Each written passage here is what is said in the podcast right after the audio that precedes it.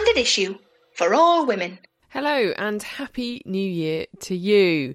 Jen here to tell you about this week's episode. You might have been expecting the usual pod podzine today, and if that was the case, I do apologise, but even superheroes need multi denominational holidays, and by superheroes, I mean us.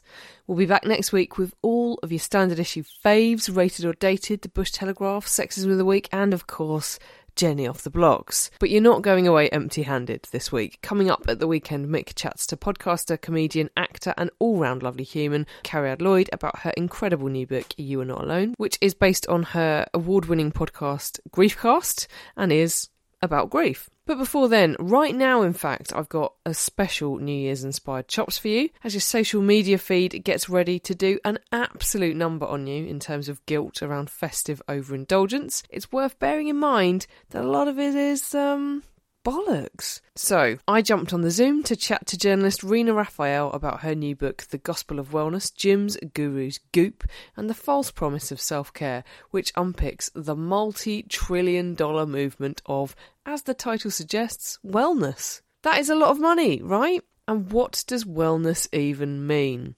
Over to you, Rina. I hope you enjoy listening to her as much as I enjoyed chatting to her.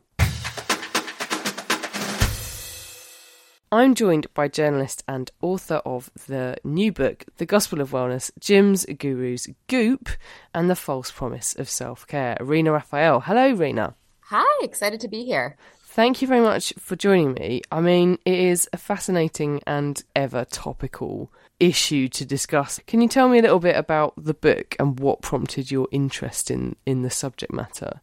I am a journalist who covered the wellness industry for the last six years. But apart from just being a reporter on this topic, I myself was, I guess you could say, a wellness addict, um, which is one of the reasons I started covering this industry. So I tried every boutique gym, every sort of cleanse, detox. You know, I only shopped according to ingredients I were told were non toxic. I mean, you name it, I tried it. I went on all the retreats, tried all the products.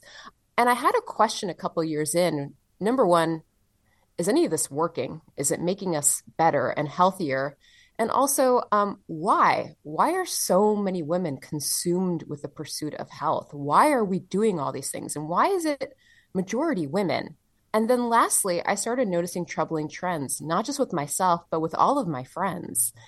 And as a reporter, I had access to all the CEO and funders of all of these companies Peloton, Gwyneth Paltrow, uh, biohacking founders.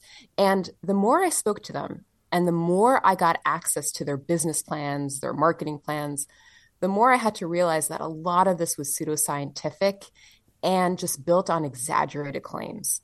In what capacity did you cover it? Were you a lifestyle writer? Did you approach it with any kind of cynicism, or were you just sort of like reporting on stuff that people could do, basically?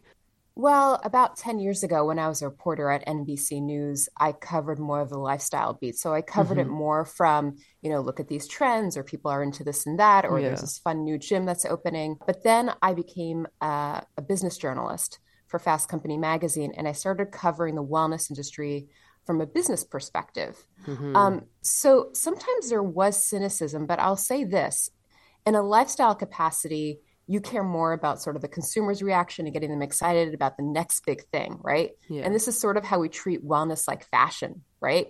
We care less about the science and more just like, but have you heard of this? And how do you get consumers to buy the next best thing? And from a business perspective, it was more about market growth. Do they have an interesting advertising campaign? How are they getting more customers? So, in both of those, there was a little bit of cynicism, but not enough. And that's one of the points of the book is that I don't think the media is doing its due diligence as to whether there's actual scientific evidence behind all these fads. Not to mention that we basically add on additional pressures, right? We're telling women they have to buy these exact ingredients so that they don't get sick. They have to do all XYZ to lead a healthy life. And women already have a calendar filled to the brim with stuff that they need to do for their family, for their work. So we're just adding more and more burdens. So I want to start with a sort of basic point, but I think it's going to be hard to answer, Rina. What is wellness? You know, that's the number one question that uh, people ask me. Mm-hmm. And I think it's testament to how out of control this industry has yeah. become that people can no longer define it. Um, I would say at its most basic level, wellness is the pursuit of well being outside the realm of medicine. So basically, everything that medicine and insurance won't touch. So it's all the ways we could physically, mentally, or spiritually feel better. And that could mean, you know, everything from nutrition and fitness to sleep and stress management. The term wellness is general and vague, you know there's no one who can agree on what well is. We can't even agree on what healthy is, which is why this industry has been able to grow so big.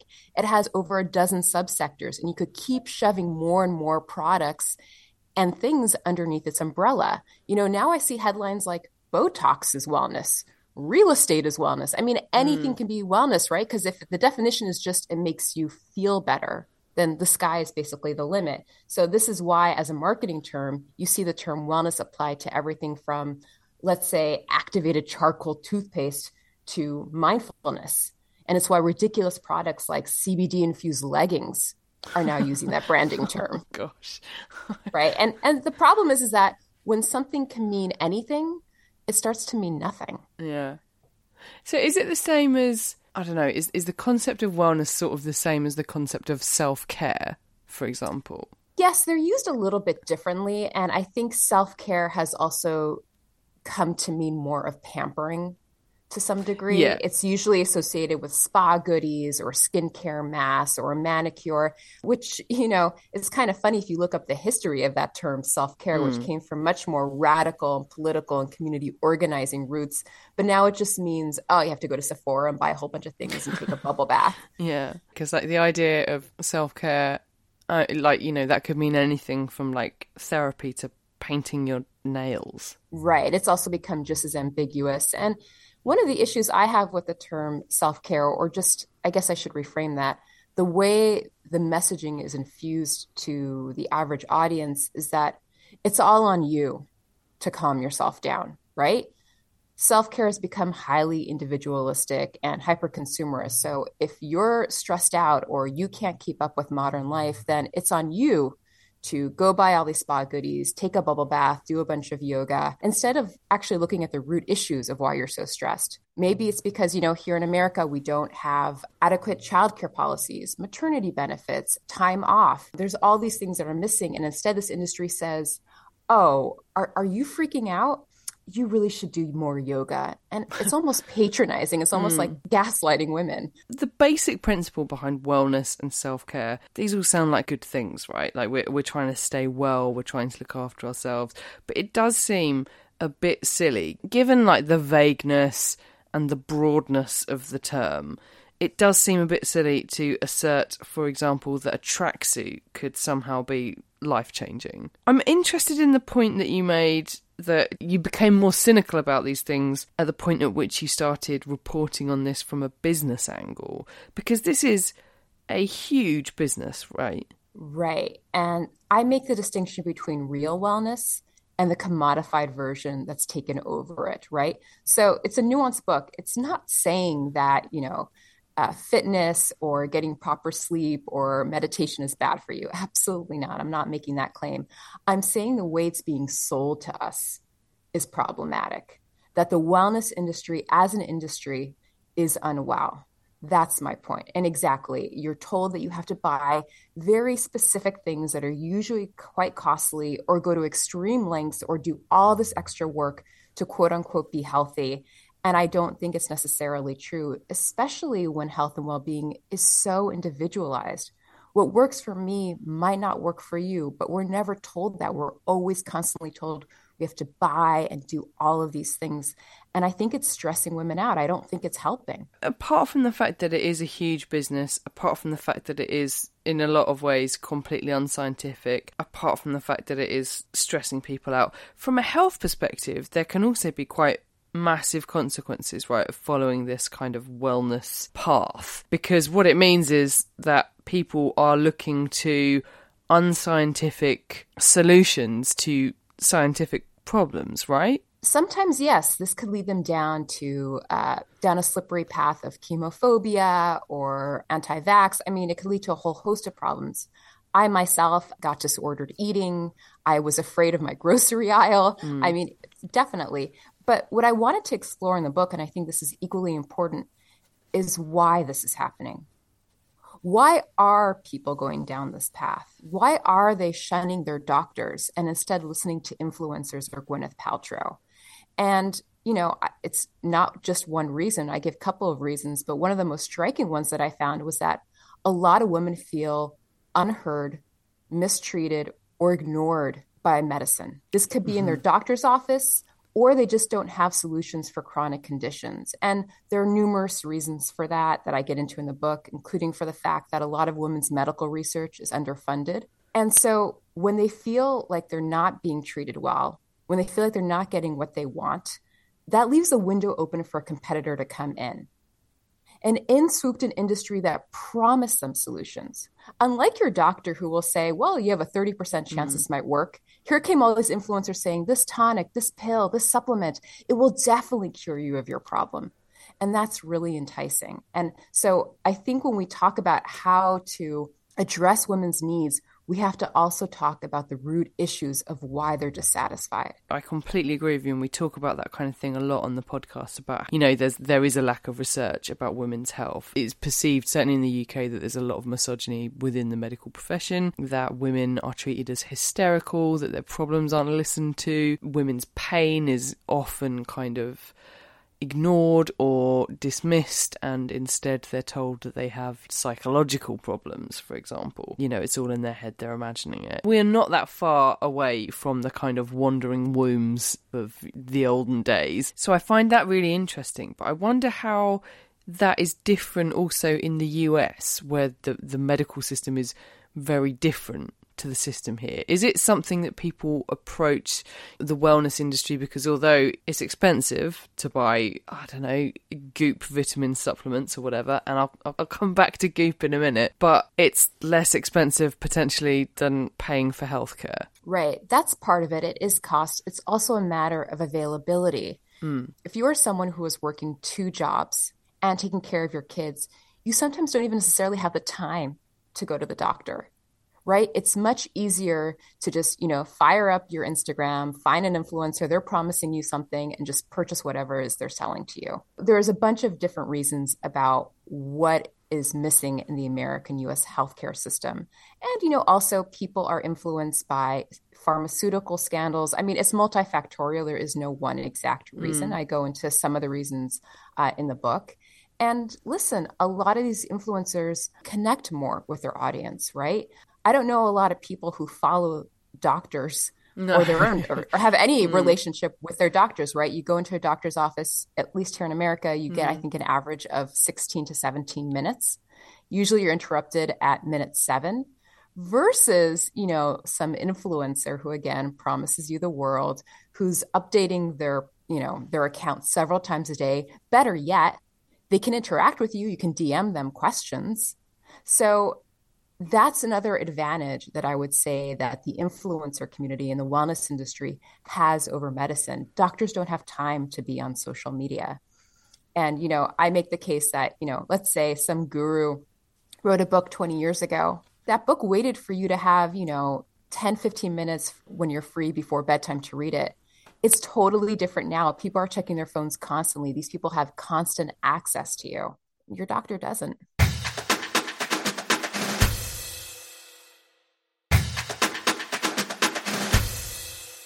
I'm really interested in the point that you made before about the the kind of disordered eating uh, angle of the the wellness industry. I think there's a lot of that going on, right? You know, my book covers more of the wellness industry fads like clean eating, detoxes, mm, cleanses, yeah. which is basically just diet culture masquerading as a new buzzword.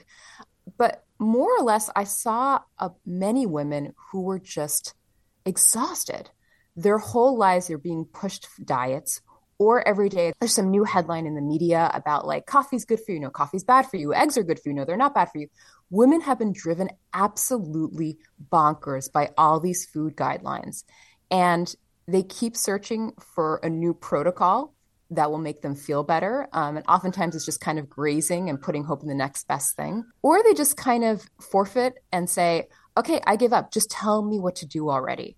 You have a diet plan, you have an eating protocol. Okay, fine, I'll just follow it.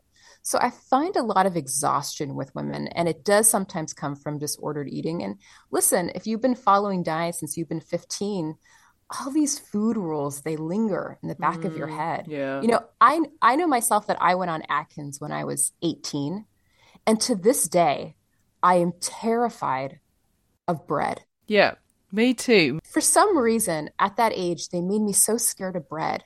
Uh-huh. And the funny thing is, is that I'll go to a restaurant and I'll order mac and cheese, I'll order dessert, ice cream, but I'm I won't eat the bread. And you know, my husband will say, "Rina, that's just crazy. You can have the bread," but I was made so terrified of it, so I don't eat. I really don't eat bread anymore, which is nuts and and sad because bread is delicious right? It is delicious and i have it in small amounts and i always think of it as like a treat. But again i could eat a whole carton of ice cream. It makes no sense. Oftentimes a lot of these food rules that are embedded in the back of our heads don't make any sense to us oh yeah we can't fight them. 100% i mean i am a 40 year old woman who is scared of carbs right and, and I spent most of my adult life being scared of carbs up until the point basically that I got pregnant and now I just I'm just resigned to just eating when and, and what I can with a yeah. toddler. But yeah, it's it's mad. It does it really stays with you, doesn't it? It is so pervasive. But like for example, when I graduated from university, I'd put on, you know, a, a little bit of weight in my final year, as people often do.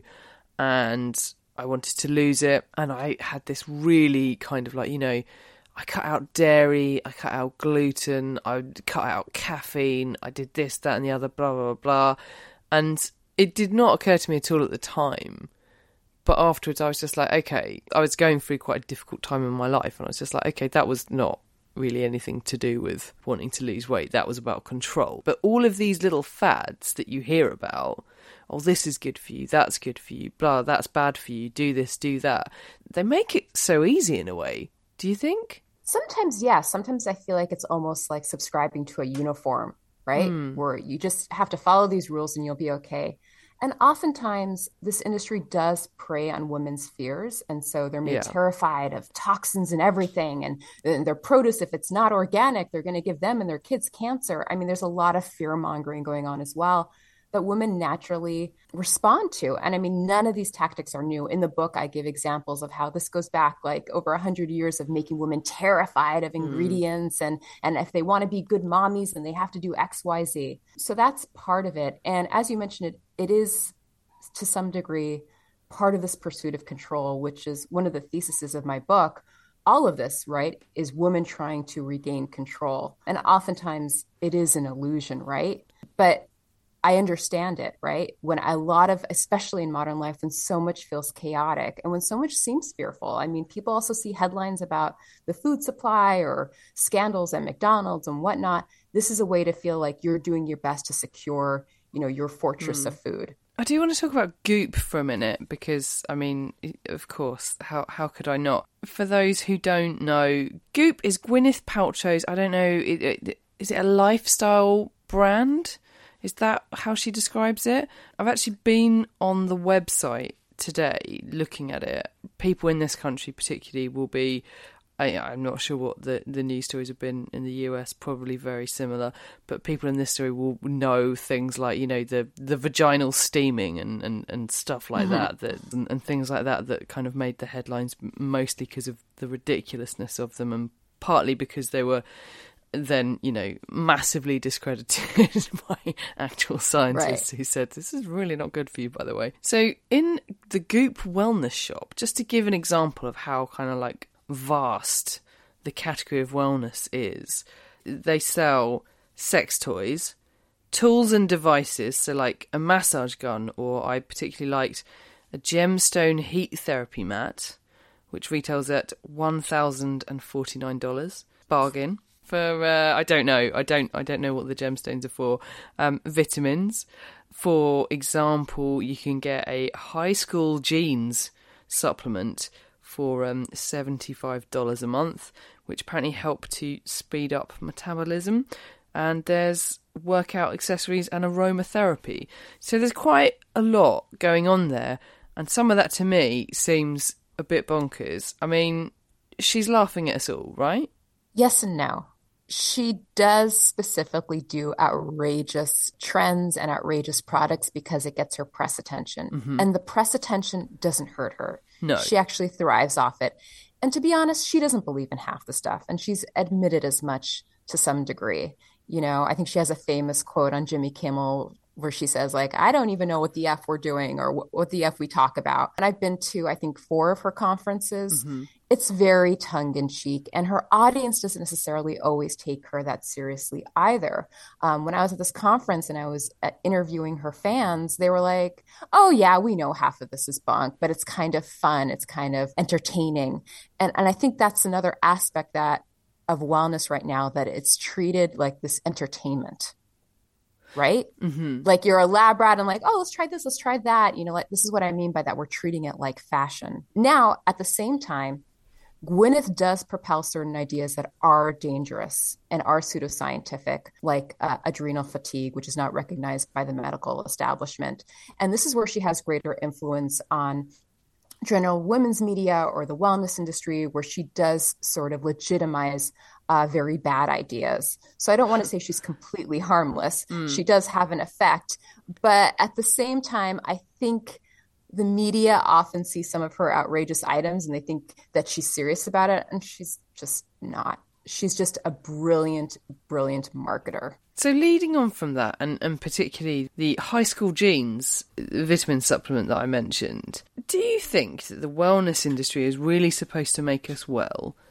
or do you think it's supposed to make us youthful? Because there is a difference between those two things, and the majority of this is aimed at women. I will say this the wellness industry is twofold it preys on our deepest desires and our vulnerabilities. And you'll see this sort of uh, map out in two ways. So, number one, there's a lot of fear mongering, right?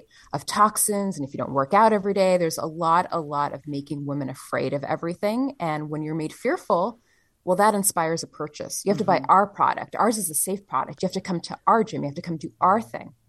And then the second is is that it ties health to an aspirational lifestyle. Yeah. Right? And this is where they target youthfulness, beauty, thinness, all the things that women have been bred to want. So those are those two things. And I'll say lastly, like overall as an industry, wellness is doing a lot more. It's providing purpose, meaning, guidance, identity, and I would say the most important, community. A lot of times people join the Goop community or join a gym or join all these fads or Facebook groups because they're lonely or they're new moms who are looking for advice or they're college kids who are just, you know, looking for someone to tell them how to live their lives. There's a lot more built in that I don't think people realize that is providing some sort of comfort to people. And I don't want to dismiss that, especially in the United States where women really, really feel isolated. And it's not because they don't have friends. You know, I have all the time a bunch of friends who say, Oh, my plans got canceled for dinner. Oh, thank God.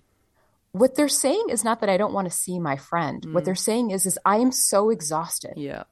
I cannot keep up with taking care of my kids and working a full time job that I don't have time to see my friends. And so, what do all these gyms do? What do all these communities do? They promise them, I will give you a community, it'll be built right in. I think that's a really vital aspect that goes ignored how much people are yearning for community and social support.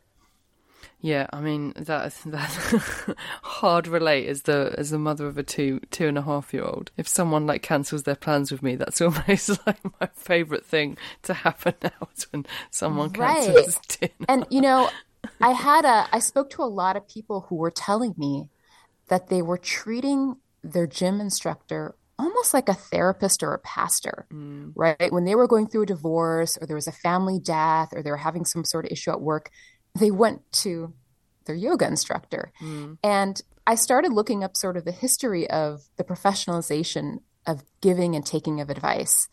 And, you know, it used to be back in the day, you used to have these large, large families, right? You had many siblings, many cousins, aunts, and uncles. You lived maybe in a village, you had neighbors. When you were debating what to do uh, with a significant other, you just went to someone that you knew. But now we're so isolated right? We don't have people right next door. Our families all scattered everywhere. We don't have time to see people. And so we either have to hire a therapist or, in some women's cases, go to their yoga instructor. And that's kind of the tragedy of modern life, at least here in the States. We're very, very lonely. Yeah, I think that is definitely something that translates into different countries as well. It's sort of like there's there's almost like so much around you and yet so much of it feels, I guess, like insubstantial. Do you know what I mean? There's so much social media and blah blah blah and this and that and whatever, but it kind of yeah, it's just a bit surface level, I guess. And I think people can also even find community by following an influencer on Instagram. Mm. And I mm. think this is where I don't mock people for what they're getting out of the wellness industry. I have a lot, a lot of empathy as someone who is obviously a bit of an expert in the industry, you've you've reported on it for many years. You've written this book, and you see positives in it as well as the obvious negatives. So you do think there are things that the wellness industry are, is providing. So I'm as vulnerable as anyone to all of this, right? I I love the promise of something for almost nothing because that is what a lot of wellness brands are promising us, right? Like take these vitamins and you won't have to go to the gym. It will almost like negate the actual need to do something which is actually scientifically healthy. It's like a quick fix sort of thing. But I presume, in terms of like trying to figure out what is valuable and what isn't, the age old adage must surely apply here, right? If it sounds too good to be true, it probably is. Yeah, most definitely. And I think once people can understand that so much of wellness is built on belief, they'll start to view it differently. Meaning, even just the act of putting a vitamin in our shopping cart gives mm-hmm. us that boost of self efficacy. Like, look at me, I'm on my health journey. And this is what I mean by, you know, kind of the title of my book, mm-hmm. which is kind of tongue in cheek that it's comparing wellness to religion in the sense that it's offering a regulatory framework telling us how to live, right? And so once you start seeing what this industry is about, I think you start to pause a bit more before going all in on the trends or believing the marketing claims. And, you know, I do have at the back of the book some tips on what to keep in mind before you fall for the next big fad. Mm-hmm. But I, I do see a wiser consumer. I think, especially coming out of the pandemic when there was such an emphasis on health and misinformation, I think the tide is starting to turn just a little bit. Well, fingers crossed. Rina, The Gospel of Wellness is published on January the 5th in the UK by Profile Books. Where can we follow you to keep up to date with what you're doing? I'm on Twitter and I also have a newsletter called Well To Do on Substack. And what's your Twitter handle? It's Reens. It's three R's, I N S. Thank you so much, Rina. This has been really fascinating chat. Thank you for having me.